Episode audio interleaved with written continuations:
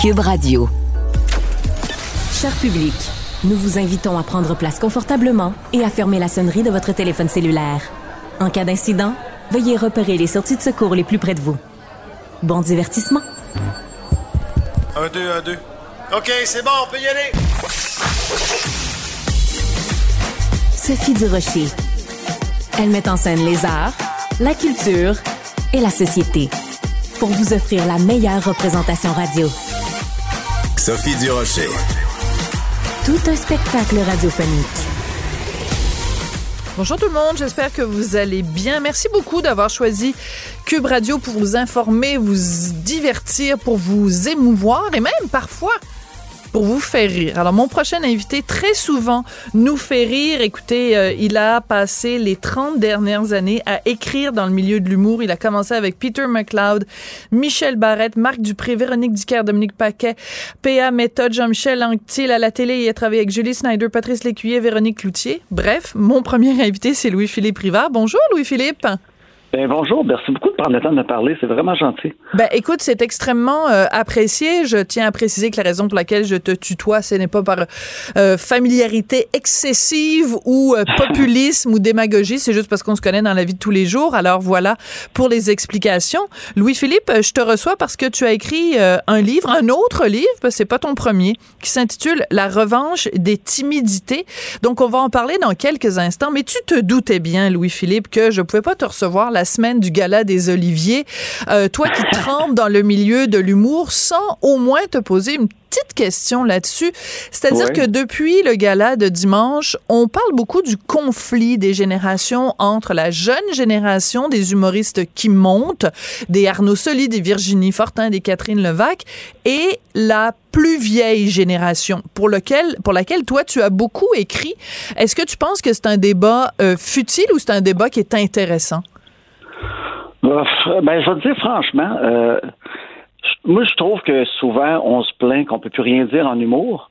Puis on fait des jokes sur nous autres, puis on, est fâché. Fait que, euh, première affaire. Euh, Bien répondu. Ben, c'est ça. C'est sûr que quand on rit, disons, disons, moi, je me considère. Euh, j'aime pas ça dire vieille génération, mais j'ai travaillé pour d'autres qui sont un peu plus vieux. Puis j'aime beaucoup ce qu'on a fait. Puis je trouve que ce qu'ils font maintenant, c'est très bon. C'est une évolution de ce qu'on a fait. Et des fois, même les jeunes, ils, font des choses, puis ils pensent qu'on tout inventé, puis tu te rends compte, waouh, j'ai déjà fait le même gag avec Peter il y a 25 ans. tu sais, ça m'arrive souvent, là. Tu sais, Mais en même temps, quand j'étais jeune, je trouvais que j'étais meilleur que les anciens aussi. Fait que moi, je trouve que c'est un débat. C'est le fun d'en jaser, mais faut, faut pas. Euh, faut pas aller trop loin non plus dans l'analyse de ces choses-là. Je pense que c'est entièrement normal quand tu es jeune de trouver bien meilleur que les autres. Puis quand on est vieux, c'est de prouver qu'on est encore tout là. Ah, très bien dit, Louis-Philippe. Non, non, ben j'adore ça. J'adore. C'est une très, très bonne euh, réponse. Puis je voulais pas te piéger parce que la raison vraiment ben officielle pour laquelle. Non, mais c'est parce que je veux pas non plus, tu sais, quand tu reçois un invité pour un sujet, euh, faut pas non plus euh, l'amener sur un terrain sur lequel il n'est pas euh, il n'avait pas été euh, prévenu. Donc c'est juste parce que avant d'aller en onde, je me suis dit c'est pas vrai, je vais avoir Louis Philippe et on parlera pas de ça. Donc ben voilà, mais je trouve que ta réponse est spontanée et elle est extrêmement intelligente comme tout ce que tu fais parce qu'on a eu l'occasion de se Non, mais c'est parce que je trouve que c'est très malin comme réponse, c'est très bien argumenté et je trouve que tu apportes un, ta petite brique aussi à l'édifice de cette discussion que moi je trouve très saine qui se déroule depuis dimanche soir autour du gala des Oliviers. Écoute, euh, ton livre est extrêmement intéressant, Louis-Philippe, parce que, donc, ça s'intitule La revanche des timidités et... Euh, des, timides, pardon. oui, ben oui correct. Je suis vraiment désolée. Euh, et c'est intéressant parce que dès le début, tu nous dis, je désire écrire ce livre parce que je me considère comme chanceux de m'être débarrassé en grande partie de ma gêne toxique. En quoi la timidité, c'est quelque chose de toxique? Ben, la, la, celle que je décris comme toxique, c'est que moi, je vais toujours être timide. Tu sais, je suis pas vrai que je suis un extraverti tout d'un coup, puis je me suis découvert. Non, non, non. J'ai un fond timide qui va toujours rester. Mais celle qui est toxique pour moi, c'était celle qui m'empêchait de faire des affaires que je voulais vraiment faire. Quand j'étais jeune, j'avais le goût d'avoir plus d'amis. J'aurais peut-être aimé ça aller à des parties. Ouais. Mais je, je m'imposais pas. Puis celle-là, celle qui fait de la peine, qui fait que t'as pas le la seule raison pourquoi tu fais pas quelque chose, c'est que tu as peur d'affronter un peu les autres. Ben moi, je l'ai appelé timidité toxique. Puis ça là je sens que maintenant, ben ça va bien. Caroline, chanceux. Oui, mais c'est très intéressant ton parcours, c'est-à-dire que tu nous parles de, de ce jeune Louis-Philippe qui, euh, bon, euh, au baseball se ramassait toujours, en fait, l'histoire typique du gars qui est la personne veut l'avoir dans son équipe ou alors quand il joue au baseball, euh, il, il, est pas capable de, bon, je sais pas comment on appelle ça, mais de coller la balle, là, quelque chose comme ça. Euh, et aujourd'hui, d'être devenu quelqu'un qui a présenté plus de 400 conférences avec ta conjointe qu'on salue, José Boudreau. Euh, oui. Qu'est-ce qui a fait que, si tu peux nous les expliquer, nous l'expliquer en termes simples, comment tu l'as acquise, cette confiance-là? Comment tu fais maintenant quand tu es dans une réunion avec des humoristes où il faut que tu lances ton idée? Euh, comment tu fais pour avoir confiance que Louis-Philippe Rivard, il a sa place à la table? Bien, en fait, j'ai compris, c'est des rencontres, qu'il y a des gens qui m'ont inspiré. Moi, il y a des humoristes qui ont énormément de charisme. Puis je me suis mis à les analyser. Puis je me suis dit, c'est un humain comme moi. Puis des fois, il est même pas plus cute que moi, à la limite. Puis comment ça se fait que lui arrive à quelque part, puis quand il parle, il a l'impression que c'est intéressant? Je veux pas être autant que ça, mais pourquoi moi, à chaque fois que je parle, hmm. je me demande si j'ai pas fait un faux pas? Et il y a aussi des humoristes timides qui, euh, qui m'impressionnent parce que malgré leur grande timidité, quand ils arrivent en avant des gens, ça paraît pas.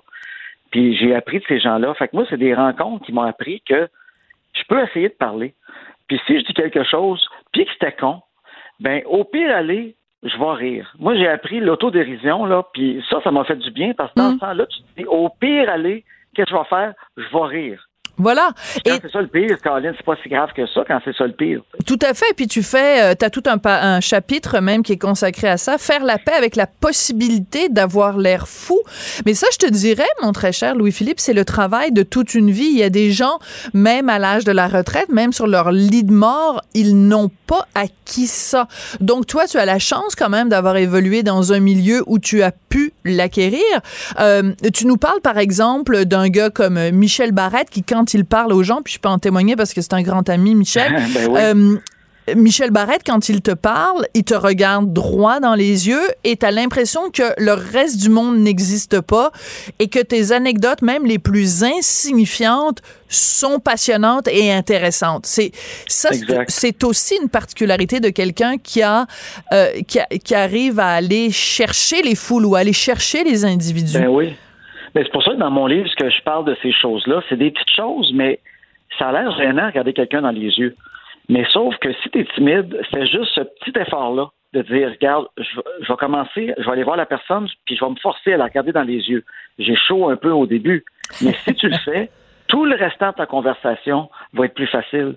Des fois, je réalisais que ça me prenait un petit 30 secondes d'effort pour mieux rentrer en contact avec les gens. Et si je le faisais, l'effort, tout le reste était plus facile. Donc, c'est bien plus facile de faire ça que baisser les yeux pendant une heure quand tu parles à quelqu'un, de faire l'effort au début. Michel Barrette m'a appris ça. Regarde le monde dans les yeux. Tout d'un coup, le monde te trouve déjà plus intéressant puis le fun. Puis tu te sens mieux, tu te sens confiance. Fait que pourquoi pas le faire? Fait que tu vois, tu apprends beaucoup avec les différentes personnes que tu rencontres. Puis moi, j'ai la chance de rencontrer des personnes extraordinaires, comme ton, ton, ton chum aussi, hein? quelqu'un comme ça. Ben, Qu'est-ce qu'il y a d'extraordinaire? Ben, ben, ben, vas-y, vas-y fort. Moi, j'écoute ça, ben, c'est de la musique à mes oreilles. Euh, vous avez le même niveau, mais vous osez, tu votre travail faut à chaque matin, tu te dis, je vais écrire quelque chose, sachant très bien que ça va déranger, puis c'est ça mon travail. Et puis, il faut que je passe à travers. Fait que moi, Richard, il écrit des choses des fois, puis je me dis, il, savait aujourd'hui. Le monde pense qu'il écrit de quoi, puis qu'il sait pas que ça va choquer, puis il est surpris à tous les jours. Non, il est conscient qu'il faut qu'il base de quoi, mais c'est un travail, ça aussi, de dire, ça me dérange pas. Puis ça fait partie de la job, puis il aurait pu un jour arrêter. Tu, tu vieillis, à un moment donné, tu peux être tanné de, de, tout le temps brasser mm. quelque chose, ça qu'il y a des gens qui t'aiment autant qu'il y a des gens qui t'aiment pas. Fait que vous m'inspirez à votre façon, vous, c'est des gens qui T'es gentil. T'es gentil. Ben, ben je, peux te, ben, je peux te retourner le compliment parce que le couple que tu formes avec José est un couple extrêmement inspirant également.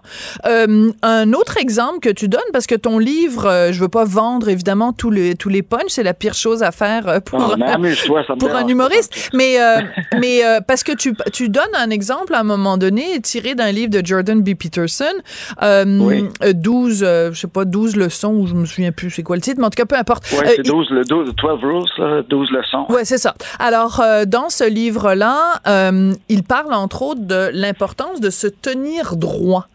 Et je sais que ça peut avoir l'air totalement insignifiant, mais c'est tellement vrai, Louis-Philippe Se tenir droit, ça fait toute la différence. Le message que tu envoies à quelqu'un quand tu as les épaules recourbées puis tu te tiens tout croche, c'est en wait donc, c'est un buffet. Le buffet est ouvert, vous pouvez me fesser dedans. Alors que si tu tiens droit, déjà, tu en imposes et tu imposes le respect. Ben oui, puis c'est pas plus gênant de le faire, en fait. C'est ça que je réalisais. Pourquoi je marchais de dos rond avant? C'est comme si je me mettais la barre basse. Je, marchais de même, comme, comme si je disais au monde, je le sais que je suis pas très haute, je suis conscient, fait qu'il n'y a pas de problème. Je le sais déjà. On dirait que c'est ça que je disais aux gens quand j'étais jeune. Puis j'ai réalisé que se tenir le dos droit, ça change rien sur la timidité, là. C'est pas dur. Mais en même temps, tu viens de dégager quelque chose de plus, de plus confiant. Puis quand tu rentres en contact avec les gens, tu le sens et automatiquement, tu es un peu plus à l'aise de leur parler puis de t'imposer, juste à cause de ce, geste-là qui est physique, en fait. Oui. Qu'est-ce que tu as retenu de Jérémy Demé? Ben, Jérémy, je l'ai vu arriver un jour dans une pièce. On faisait une conférence, moi puis José. Puis, dans cet hôtel-là, il était là. Et il est venu voir qu'est-ce qui se passait dans la, salle. Et je l'ai vu rentrer. Il est grand, mais en même temps, il a un sourire éclatant. Il a rentré, les gens sont retournés les gens avaient payé pour venir nous voir, nous autres, et tout d'un coup, ils nous voyaient plus.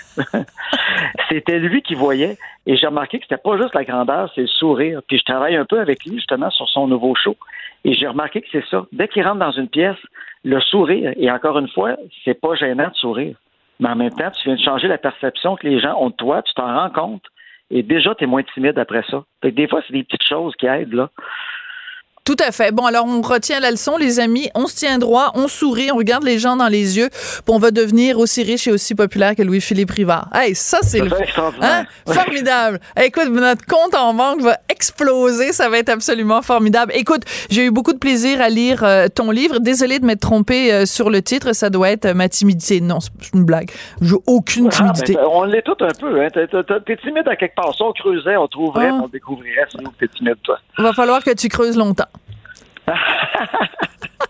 Je suis timide quand je rencontre quelqu'un que j'admire beaucoup, comme la fois où j'avais rencontré Léonard Cohen. Là, j'avoue que j'étais comme une petite souris, mais euh, c'est à peu près là, juste la seule personne qui est ben, capable de m'impressionner. On n'a pas creusé bien longtemps, puis on a trouvé.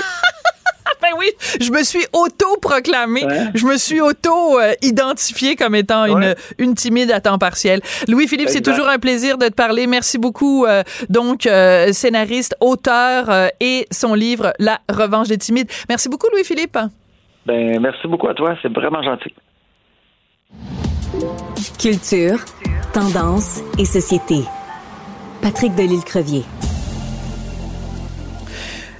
Euh, Patrick Delisle-Crevier, qui est journaliste culturel au 7 jours, tu as eu euh, toute une surprise l'autre jour. Euh, c'est rare qu'on achète des billets puis qu'on reçoive un remboursement. Qu'est-ce qui s'est passé? Ben c'est quoi cette histoire-là? Un, texto me disant ce remboursement de 10 est possible grâce à Robert Smith.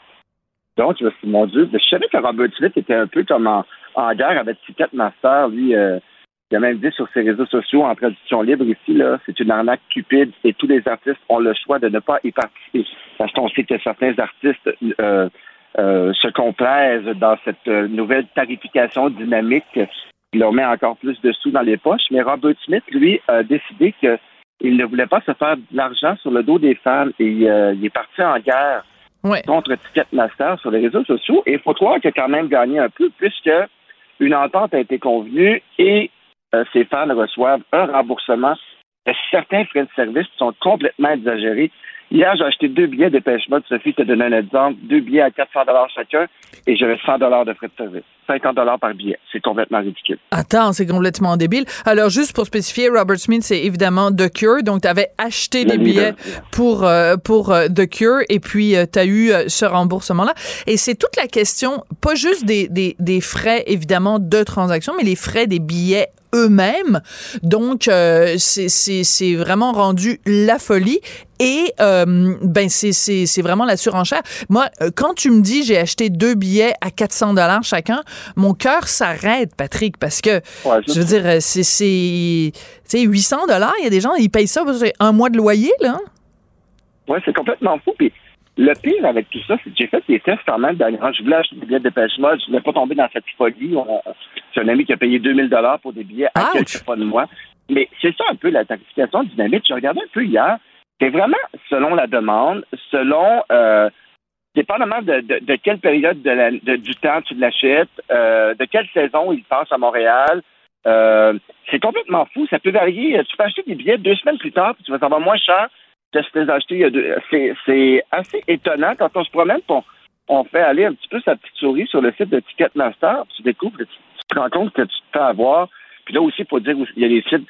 Ticketmaster maintenant vend des billets, revend des billets, c'est-à-dire tu as envie de revendre des billets avec Ticketmaster comme un revendeur, ben tu peux passer par Ticketmaster maintenant et tu payes aussi le prix. Et euh, tout ça est contrôlé par Ticketmaster, donc dans le but de d'enrayer un peu le phénomène des scalpers de l'époque. Maintenant, au lieu de les acheter dans une ruelle sombre à la cachette de tous, ben, tu le fais sur le site officiel de Ticketmaster. Donc, c'est un, hmm. peu, un peu étrange, mais bon, on est rendu là, pour croire, Sophie, mais je pense qu'il faut gambler maintenant ces billets. Il faut essayer de. Faut se promener, il faut attendre, il faut essayer différentes journées, différents jours de la semaine, la position de la Terre par rapport au soleil, et peut-être que tu vas avoir un petit rabais. ouais. c'est complètement, complètement fou d'acheter des billets. Et dans un autre ordre d'idée, on parle de billets. Cet été, une nouvelle comédie musicale à Montréal. Merci. C'est étonnant, Sophie. Oui, c'est un lien qui n'est pas du tout tiré par les cheveux.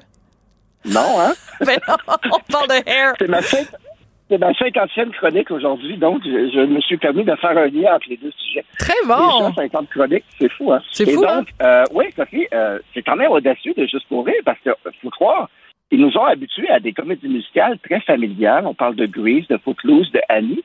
Et là, tout d'un coup, on arrive avec une comédie, comédie musicale, Air, qui, rappelons-le, en 1968, avait fait beaucoup de bruit, parce que c'est pas c'est pas euh, très familial. On parle de nudité, on parle de racisme, on parle on, on est à l'époque du flower power des années hippies euh, et tout le monde aimait tout le monde et un petit joint et tout. Donc, j'ai vraiment hâte de voir cet été. Euh, je pense que notre rue Saint-Denis va prendre des allures de Woodstock cet été avec cette comédie musicale qui débarque. Disons-le, c'est Serge Denoncourt qui est à la mise en scène. Et on a dévoilé hier la programmation de cette euh, comédie. Et on parle ici de gens quand même assez connus. On parle de Philippe Touzel, Léonard Lagacé. On parle de Nico Archambault comme danseur, oui. danseur étoile. Ben oui, on se souvient de Nico. de Tom Elliott Girard. Donc, c'est une belle distribution, un spectacle. J'ai hâte de voir comment quel genre d'accueil on va donner à un tel spectacle, parce que disons-le, c'est. Il y a certes, je ne sais pas aussi si on va. Avec Serge Denoncourt à la barre de ça, je pense pas qu'on va censurer beaucoup. Mais j'ai hâte de voir jusqu'où on va oser. Il y avait de la nudité sur scène à l'époque et ça avait fait beaucoup de bruit, cette, euh, cette comédie musicale-là. Donc, quand même étonnant comme, juste, comme choix pour juste pour rire, mais j'ai hâte de voir ça. Ouais, euh, c'est important de mentionner Serge Denoncourt. Il a dit justement là, tu sais, on va pas javeliser euh, Hair euh, et euh, ben tu sais, bon, on connaît Serge Denoncourt quand même là. C'est une grande gueule. Puis je dis ça avec toute l'affection possible. Tu sais, c'est c'est ben d'une grande gueule à l'autre, on se reconnaît quand même. Mais euh, ce que je veux dire, c'est que moi, quand j'ai entendu Serge Denoncourt prévenir euh, les médias quand il a fait la conférence, dire ben nous on va pas javeliser euh, on va pas le tu sais c'est évidemment une réponse à toute cette euh, cette euh, atmosphère, cette ambiance qui règne en ce moment où il y a des mots qu'on prononce pas, puis il y a des sujets qu'on n'aborde pas, puis faut tout être dans la bienveillance, puis dans le ceci, puis dans le cela, puis dans l'annulation, puis dans la censure. Donc de savoir que lui il dit non non non les amis, c'est pas c'est pas ça que vous allez avoir quand vous allez voir venir voir Hair. Ben moi ça me ça me rassure. C'est rassurant et effectivement, on ne javelise pas une comédie musicale comme Air. Et avec Serge Deloncourt à la base, c'est un peu euh, rassurant. On se dit, OK, avec lui, on est en business. Il donne pas dans la guimauve. Donc, on a bien hâte de voir ça cette euh, ben écoute, moi je te proposerais qu'on écoute un petit extrait parce que lors de la de la conférence de presse, ben on a entendu certains des, des certaines des personnes que tu as nommées tout à l'heure euh, chantonner euh, quelques-unes des, des quelques-uns des airs les plus connus de Hair. Alors euh, ben je le chanterais bien moi-même, mais qu'est-ce que tu veux je te dise, il y a t'avais d'avoir une pétition à Cube pour m'interdire de chanter. Pourtant je serais bonne pour chanter Let the sunshine. Et voilà. Let en tout cas, mais je pense que c'est mieux que ce soit. Let the sun shine in, the sun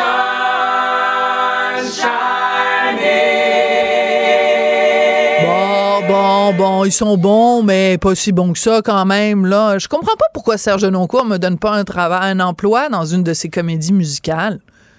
Lance ça dans l'univers, Sophie. C'est ton jamais l'été prochain.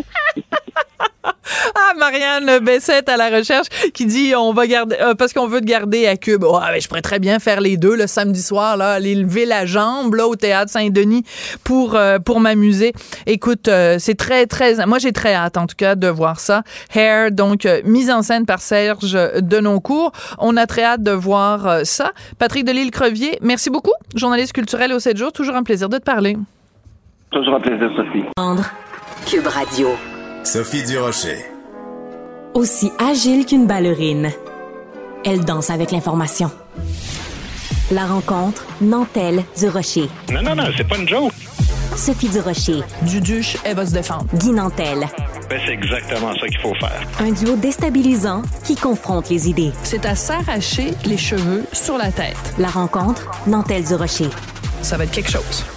Bon, le gala des Oliviers avait eu lieu dimanche. On est maintenant euh, cinq jours plus tard et la controverse ne s'éteint pas, mesdames et messieurs. Non, mais c'est fou quand même, Guy. Même quand je participe pas au gala, euh, on s'entend que je fais parler de moi au gala. Puis là, je me suis pas attaqué à n'importe qui, hein, à un monument du journalisme québécois, Ah, Marc Cassivi. Attention. Bon, alors je vais expliquer à tout le monde parce que pas tout le monde qui lit euh, nécessairement euh, la presse, peux-tu le croire? Alors donc, euh, je rappelle un petit peu, si tu permets, je vais rappeler les faits parce que comme ça, ça va te permettre d'avoir de prendre un petit pas de, de recul. Donc dimanche au gala, dans son monologue d'ouverture, Catherine Levac euh, t'a un petit peu égratigné en disant que t'étais pas la personne la plus inclusive sur terre. Le soir même, tu lui as répondu sur Twitter en disant certains gagneraient à être un peu moins exclusifs inclusif et un peu plus drôle. Je vais reprendre la phrase parce que je l'ai mal dite. Certains gagneraient à être un peu moins inclusif et un peu plus drôle. Dans les jours qui ont suivi, en fait, le lendemain, lundi, moi, à mon émission ici à Cube Radio, je t'ai demandé, et ça n'est pas une demande qui venait de toi, je t'ai demandé de scraper complètement le sujet dont tu devais parler et je t'ai demandé de répondre à Catherine Levac. Aujourd'hui, dans la presse, euh, comment s'appelle-t-il, Marc Cassivi écrit une chronique qui s'intitule Tasse-toi mon oncle où il trouve que t'as pas d'humour. Ce qui est bizarre, c'est que en même temps, euh, il parle pas pantoute de l'entrevue que tu, tu m'as donnée ici à Cube. Donc, je pense qu'on va donner l'adresse de Cube à Marc Cassivi, qui est pourtant un journaliste culturel qui devrait pourtant être au courant qu'il y a autre chose en radio que Radio-Canada. Radio pour laquelle il travaille lui-même. Est-il en conflit d'intérêts? Je pose la question. Ben, je pense qu'il a probablement entendu cette entrevue-là parce qu'évidemment, dans. Non, mais il a choisi de pas en parler. C'est Oui, là que je souligne Ben, son que- hypocrisie. Son hypocrisie.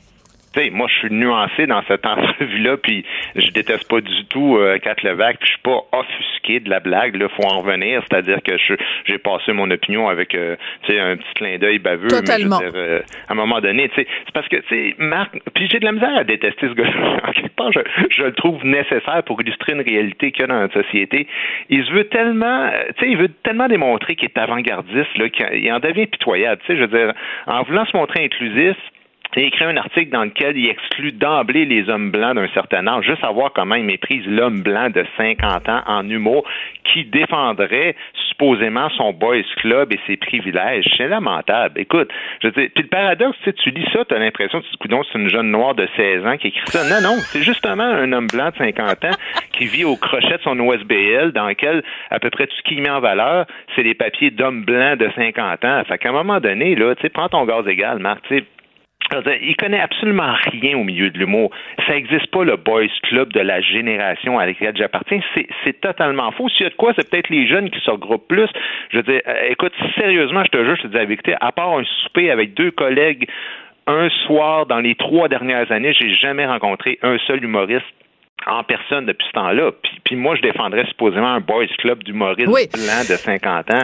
C'est, absurde, c'est ridicule. tu sais. Mais aussi, ce qui tient pas debout, c'est que on fait comme si on fait abstraction du fait que une des personnes au Québec qui a vendu parmi le plus grand nombre de billets au Québec, c'est Lise Dion. Lise Dion, pendant combien d'années, c'était elle qui remportait tous les prix, et des, des billets d'or, puis ci, puis ça. Euh, je veux dire, euh, c'est comme euh, ok, le Boys Club, puis on peut nommer euh, Claudine Mercier, on peut nommer Marie-Lise Pilote, on peut en nommer quand même. Ben, mais, mais Dominique Michel, puis Dodo, puis Clémence Desrochers, puis je veux dire, on a une historique de femmes extraordinaires en humour. C'est quand même pas la faute des gars blancs qui vont se, se suicider professionnellement juste pour dire, euh, moi, faut que j'arrête parce qu'il n'y a pas assez de femmes en humour. Je te jure que c'est la vérité, ce que je te compte là. À chaque année que j'animais des galas juste pour rire, là, on se cassait la tête pour avoir des filles. On, vraiment, puis des minorités aussi, tu sais. Puis, puis c'est vrai ce que disait euh, Preach dans une entrevue qu'il a donnée à Deux Hommes en Or. Il disait, tu sais, il dit sérieusement, euh, tu passes facilement là de, de dans, dans des, des trucs comme ça là quand tu cherches des noms d'un gars-là là, ben là à un moment donné, il laisse tomber bien des gars blancs qui sont qui, ont, qui sont très bons en disant ouais non, on a trop de gars blancs. On essaye de, du mieux qu'on peut là, de faire de la place au monde, mais c'est quoi cette histoire là de campagne de salissage puis de moi, écoute, ça, j'embarque pas là-dedans. Je, je suis désolé là, mais tu sais, c'est, oui j'ai répondu à Kat Levac, mais je veux dire, il y a- rien là là. Je veux dire, c'est pas le- pas la fin du monde, mais il y y a une sorte de campagne d'acharnement puis de harcèlement à un moment donné dans les médias il faut donner son opinion puis dire ah, moi aussi j'aime pas Guy Nantel ou en tout cas tu sais qui cherche un peu à, à cracher sur certaines personnes euh, publiques puis puis à un moment donné ben c'est sûr que tu sais moi je veux dire euh, euh, on se le cache pas Sophie tu le sais tu sais euh, Radio Canada puis Télé Québec là dans les six dernières années j'ai fait une entrevue à tout le monde en parle tu sais puis le reste du temps c'est non partout systématiquement. Fait que mon métier moi il tient à la réputation. Et dans ce milieu-là, ben, il y a bien du monde qui s'amuse à, à me saloper puis à dire des choses qui sont fausses. Par exemple, raciste puis des trucs comme ça, tu sais, de dire extrême droite. C'est- totalement faux. Écoute, moi, j'ai écrit deux livres, j'ai une plateforme électorale, j'ai des dizaines d'interventions publiques que j'ai faites avec toi puis avec d'autres. Je mets n'importe qui au défi de trouver une seule phrase méprisante envers les minorités puis le fait que je suis pas inclusif ou n'importe quoi comme ça. C'est totalement à l'encontre de mes croyances. Mais je bois pas le Kool-Aid Walk puis ça, ça fait chier bien du monde. Ouais. Et euh, pour revenir à ce qu'avait dit Catherine euh, Levac dans son dans son monologue d'ouverture, peut-être que ça peut avoir l'air tout à fait innocent. Elle est là, puis elle fait son gala, puis ha ha ha, puis depuis que j'ai accouché, euh, je suis toujours dans la dans la bonne foi, puis je suis gentille avec tout le monde et tout ça. La preuve, c'est que bon, je suis allée voir le spectacle de de Guy Nantel et tout ça, mais le fait qu'elle te dise devant quand même, bon, je sais pas, là, 800 000 personnes qui ont écouté le gala cette année, euh, qu'elle dise, qu'elle associe les mots Guy Nantel et il n'est pas inclusif, ça, c'est vraiment, là, le sous-texte de ça. C'est la pire accusation que tu peux faire à quelqu'un en 2023. Parce que, parce que tout le monde est dans l'inclusivité. C'est pas pour rien qu'à Radio-Canada, il y a un département au complet avec des gens qui sont payés 150 000 par année. Puis c'est le département de la diversité, de l'inclusion et de l'équité. Ils n'ont que ce mot-là à la, mon- à, à la bouche. Inclusif, inclusif, inclusif. Alors, en te, en te mettant une cible sur le front en disant ce gars-là n'est pas inclusif, elle, elle, elle t'accuse du pire péché qu'on peut, dont on peut accuser quelqu'un en 2023. Donc, ça n'est pas une blague innocente, ha ha ha, comme le laisse euh, entendre euh, euh, l'autre gars, là, qui écrit dans Ben, l'autre il- journal. là. Parce que ça- il tape sur le clou en faisant ça. Puis je te jure, je, je peux pas le dire de façon. J'ai aucun problème avec des blagues qui sont faites sur moi. Mais des fois, je, je sais pas, on dirait que je suis, le seul à voir ça, là, la distinction entre une blague puis vraiment un commentaire pour essayer juste de me nuire. Puis c'est parce que là, ça fait une quinzaine de, de jeunes, là, mettons, euh, tu sais, que ça fait moins de dix ans qui font carrière. Euh, ça fait au moins une quinzaine là, qui, qui, qui se liguent contre moi puis qui décident de, de de, de propager une image qui, est totalement fausse, qui n'existe pas dans la réalité. Puis, puis ça, ben, ça a de l'impact surtout sur les gens euh, du milieu, euh, les recherchistes, tout ça, qui me connaissent pas personnellement. Puis j'en ai croisé quelques-uns à un moment donné qui ont fini par me dire Ah mon Dieu, écoute, t'es, t'es bien plus cool que. D'ailleurs, il y a une personne sur notre émission Le Monde à l'envers qui m'a dit ça récemment, très à gauche, qui a dit Hey, excuse-moi, t'es vraiment plus cool que ce que j'aurais imaginé. Ben évidemment, si tu fais répéter 150 fois Ben, que clientèle, c'est un trou de cul, ben c'est sûr que tu finis par te dire Hey, il doit y avoir une raison à ça. Mais les gens qui propagent ça, je les ai jamais rencontrés. Moi, Kat Levac, j'ai jamais rencontré de ma vie en passant. Là. Ouais. C'est sûr que si la seule fois où les si t'écoutes juste Radio-Canada puis tu lis juste la presse puis que à chaque fois qu'on met les mots Guy Nantel à côté c'est écrit xénophobe ou raciste ou euh, propage euh, banalise la culture du viol etc etc ben tu te fais une certaine image de cette personne là. Euh, je veux juste euh, te poser une question vraiment euh, de but en blanc parce que je l'ai vu passer la publicité euh, à la télé puis je me demandais ce que tu en pensais. Peut-être tu ne l'as pas vu. Euh, Mariana Mazza fait une campagne de pub en ce moment pour son spectacle et elle dit, j'espère que je vais la raconter comme il faut. Elle dit, il y a des gens qui me posent des fois comme question pourquoi tu fais pas de l'humour politique? Et elle répond, ben je ferai de l'humour politique le jour où Guy Nantel va parler de son vagin. et ça peut être pris comme étant un commentaire acide à ton égard. Puis quand on y regarde euh, euh, après, après quelques secondes, on se dit, ben, dans le fond, elle dit la vérité. C'est-à-dire que elle fait simplement reconnaître que toi, tu fais de l'humour politique, elle, elle parle de son vagin, chacun son terrain de jeu, puis elle te ben laisse ce terrain de jeu-là. Est-ce ben, que c'est. la pub, mais, c'est comme ça que tu la comprends. ça, c'est un gag pour moi. Il y a une construction humoristique. C'est pas, pas une conférence, là. Tu passes pas juste un commentaire ou une opinion sur quelqu'un dans un monologue, tu peux. De toute façon, la finesse de l'humour, c'est de dire sans dire. C'est de dire. de quelqu'un qui est un idiot sans jamais dire le mot idiot. Tu, sais, tu comprends ce que je veux dire? Mais tu fais juste de dire, un tel, je trouve c'est un cave, puis lui, je trouve c'est un raciste. Ben, tant qu'à moi, il n'y a, pas de blague.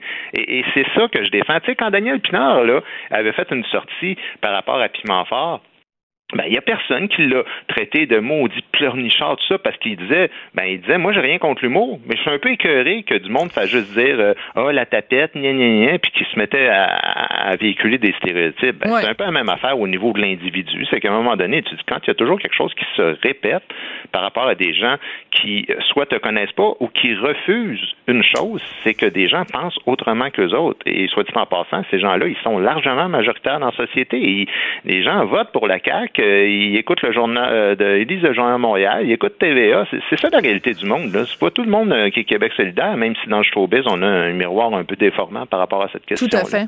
Euh, Revenons à l'expression tasse-toi mon oncle, OK? Parce que c'est le titre de son article. Moi, dans ma chronique, que manifestement où mhm. il n'a pas lu, ou alors il a décidé sciemment de ne pas en parler, parce que qui s'abaisse à lire le Journal de Montréal quand on écrit pour l'auguste Journal La Presse? Donc, euh, moi, dans ma chronique, je disais, on a tellement euh, frappé sur l'ancienne génération que le gala aurait dû être euh, renommé le gala Tasse-toi mon oncle, OK? Parce qu'on se rappelle, il y avait une pub à l'époque pour, mhm. je pense, c'était Toyota ou peu importe, là.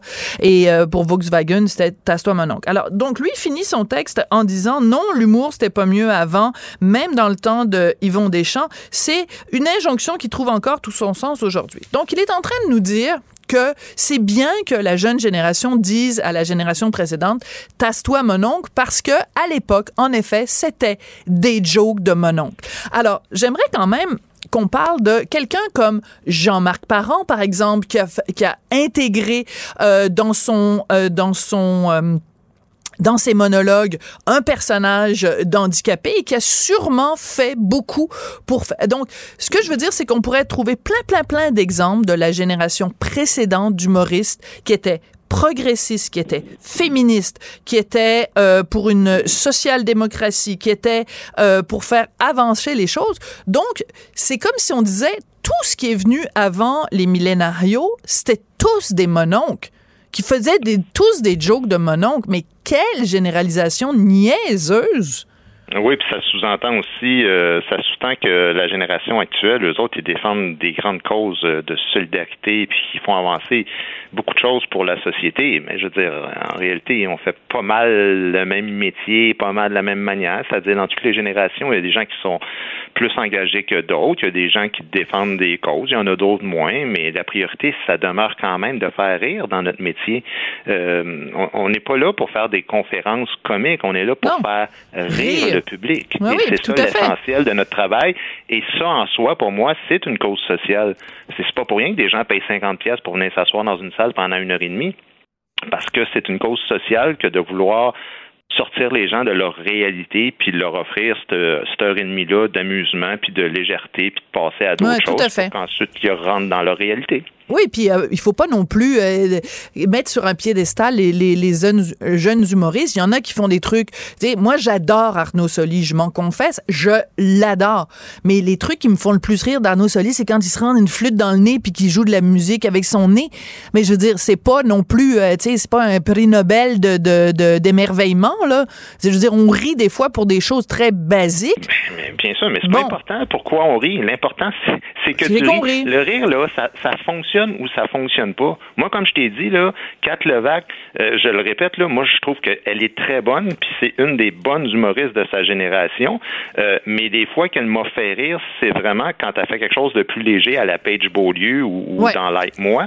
Mais je trouve et je réitère que c'est pas, elle n'est pas à son meilleur, à mon goût à moi, bien sûr, quand elle euh, quand elle essaye de faire ce type d'humour-là où euh, elle envoie une chiennerie euh, sur chaque humoriste, puis si au moins c'était sur chaque humoriste, mais non, effectivement, c'est, tu sens que c'est, des humoristes choisis, euh, triés, voilà. Voilà. Bon, la question est la suivante. Est-ce qu'elle aurait fait une humoriste, une blague sur une humoriste lesbienne? pas sûr. Merci beaucoup, Guy. À très bientôt. Ben, merci. On se reparle. Sophie Durocher. Passionnée, cultivée rigoureuse. Elle n'est jamais à court d'arguments. Pour savoir et comprendre, Sophie Durocher. Alors, vous le savez, la programmation du Festival d'été de Québec a été dévoilée hier. Les Foo Fighters, Imagine Dragons, Green Day, Robert Charlebois, ça finit plus. Euh, sauf que les billets, donc, étaient mis en vente avant hier et ça s'est passé tellement vite qu'en seulement deux heures, l'édition la 55e édition, affichait complet. Ça fait évidemment pas l'affaire de tout le monde. Et j'avais envie d'en parler avec Marianne Bessette, qui est journaliste à la recherche chez Cube Radio, ici même, et qui a suivi le dossier de près. Bonjour Marianne. Allô Sophie. Alors, euh, ben, évidemment, ça fait des mécontents, des gens qui voulaient avoir des billets qui n'ont pas pu s'en procurer. C'est parti trop vite. Ben oui. Puis je te dirais même que euh, les festivaliers sont en furie. Euh, je t'explique. Hier, ça a été la vente la vente normale, je dirais, pour euh, les billets et les passes pour le Festival d'été Québec de cette année. Et lorsque ça a été complet, tous les billets ont été vendus, ben, le festival a fait une publication Facebook mentionnant que c'était complet. Je suis allée voir les commentaires. Étonnant. Je t'en lis quelques-uns. Ben oui. Bientôt disponible sur un marketplace Facebook près de chez vous. C'est un flop. Remerciez les revendeurs. Comment pouvez-vous vous réjouir de vos, de vos acheteurs de billets quand ce sont des raquetteux sérieux? Wow. Euh, ouais, ouais. Pour vrai, dans les commentaires, c'est une panoplie de commentaires haineux, surtout envers les revendeurs. Puis là, je me suis vraiment intéressée aux revendeurs. Eux, euh, comment comment ils fonctionnent, comment ils procèdent euh, quand vient un événement d'ampleur comme le Festival d'été de Québec de, de cette année, oui, mais des autres années aussi. Alors, juste expliquer le terme peut-être revendeur. Donc, ce sont des gens qui, dès que les billets sont mis en vente, s'en procurent, mais mhm. vraiment beaucoup plus que pour leur consommation personnelle et vont soit les re vendre à fort prix ou les louer même. Oui, exactement. Puis je me suis entretenue avec une personne qui fait ça. Lui qui achète des, euh, des billets puis qui va les louer soit à la soirée selon les spectacles. Wow. Euh, puis cette année, à la prévente des jardins qui était avant hier, il a été capable de mettre la main sur 11. 11 passes. Et pour te donner une idée, on pouvait en acheter seulement 4 à la fois. Donc lui a trouvé des amis, puis avec ses amis, se sont achetés 11 passes que lui a en sa possession, qui sont à son nom et au nom de ses amis. Et quatre autres passes qu'il a achetées hier à la vente normale en même temps que, que tout le monde. Et ça, c'est environ c'est 140 dollars pour les, les, les billets normaux et 129 dollars du billet pour les, les billets en pré-vente. Donc, en ce moment, là, il y en a il y en a 14 en sa possession. Ça donne un, un total de 1839 dollars qui de, de valeur de passe là, du, du Festival d'été de Québec. Puis euh, on peut écouter là. Euh, Attends, on va juste préciser une chose, c'est que donc on ne l'identifie pas. Non. Parce qu'on veut pas lui causer des problèmes, mm-hmm. mais donc parce qu'il a accepté donc de te parler. Euh, donc on, on va l'écouter, mais on n'identifie pas la personne à qui on, on, à qui tu as parlé. Exactement même pas en tant que revendeur, là, juste en tant que partisan du festival d'été. Je me rappelle des années où ce qu'on avait environ deux semaines quasiment pour que les passes s'écoulent, puis t'étais pas stressé la journée même. Là, t'avais encore un bon deux semaines. Après deux semaines, par exemple, il en avait plus. Mais là, cette année, en, deux heures, c'est vraiment un record. Donc, il est vraiment étonné là, du fait que les passes se soient vendues en deux heures, ce qui est quand même un record. Là. Même le Festival d'été de Québec en a parlé sur sa page Facebook. Mais malgré ça, Sophie, il a quand même été capable de mettre la main sur 14 encore une fois, c'est gros 14 passes. Ben oui. Ça peut prendre la place de 14 personnes qui veulent aller au festival, des personnes comme toi et moi qui veulent y aller, peut-être, ou du n'importe qui peut pas ou y mettre aller en famille, ou y aller en famille, voilà. entre amis, ne peut pas mettre la main sur ces passes-là parce qu'ils ont été achetés dans le but de faire de l'argent et faire du profit. Voilà. Et c'est très frustrant parce que, bon, ben déjà, à la base, c'est quand même beaucoup de sous, là, 140 ou 120, c'est de l'argent. Mhm. Mais là, c'est sûr que lui, il va pas les revendre 120 et 140. Non, exactement. Donc, sa marge de profit, ça pourrait théoriquement ressembler euh, à quoi? Ben, en fait, ce qu'il me disait, c'est que ben lui, premièrement, il veut pas revendre de passes là, parce que en ce moment, au moment où on se parle, puis même hier, il y avait déjà des passes qui étaient en revente au double, même au triple du prix que- qui, qui sont achetées. Là. Des passes à 380, 400 dollars, ça se voit beaucoup sur les réseaux sociaux. Puis il me disait, attendez, avant d'acheter des passes, là, deux semaines avant le festival, ils peuvent, ils peuvent en avoir qui, des personnes qui se rendent compte, hey, je peux même pas y aller, je suis en voyage, Voilà. je peux pas y aller. Fait qu'ils veulent revendre la passe.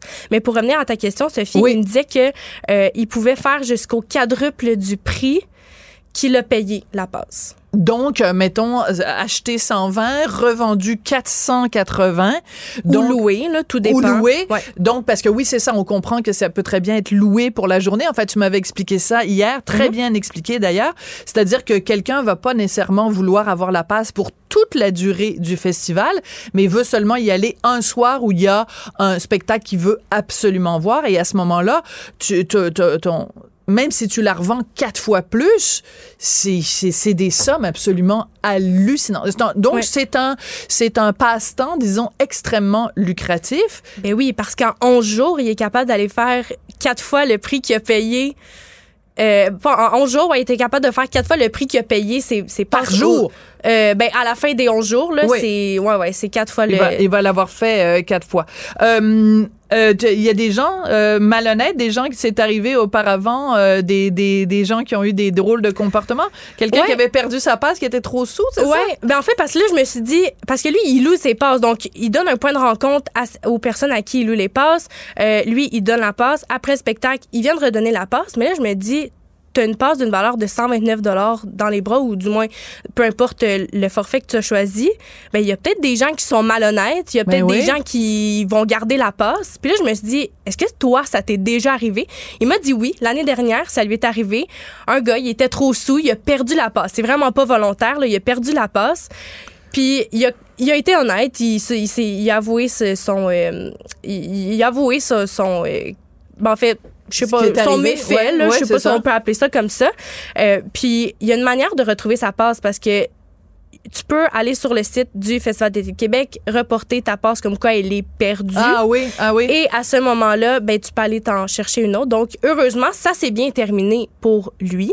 Mais ça aurait quand même pu virer au, pas au cauchemar, là, mais ça aurait quand même pu, quelqu'un aurait pu partir euh, avec euh, une passe d'une grosse valeur, puis peut-être la revendre de son côté aussi. Euh, je pense qu'on a un clip de, de lui sur euh, la confiance. Sur la confiance, ben Oui, oui. on Oui, c'est un gros ça. travail, la confiance. C'est sûr qu'il y a un processus quand même de confiance à créer, puis c'est tough à créer sur Marketplace parfois. C'était quand même compliqué d'expliquer tout le processus à tout le monde, où venir chercher la passe. Je les amenais pas loin de chez moi, puis eux ils voulaient venir directement chez moi, mais j'étais pas à l'aise à faire venir 16 personnes à chaque jour à mon appartement, donc j'avais comme localisation là, un petit resto à côté. Peut-être que pour euh, les clients ça peut paraître euh, louche, pour moi ça paraît très normal. Que sinon je les rejoignais aussi devant le festival d'été, puis je demandais toujours un dépôt de confirmation aussi pour le retour de la passe, ce qui a parfois pas été accepté par tout le monde, mais moi je demandais un minimum de 100 dollars. Puis dans les premiers jours du festival, j'hésite à demander des 200 dollars, mais c'est dur pour le monde de laisser partir 200 dollars. Ils ont pas confiance que je les rapporte, mais pour moi la passe vaut beaucoup beaucoup plus que 200 dollars en ce moment. Au début du festival, elle vaut au moins 400 selon moi.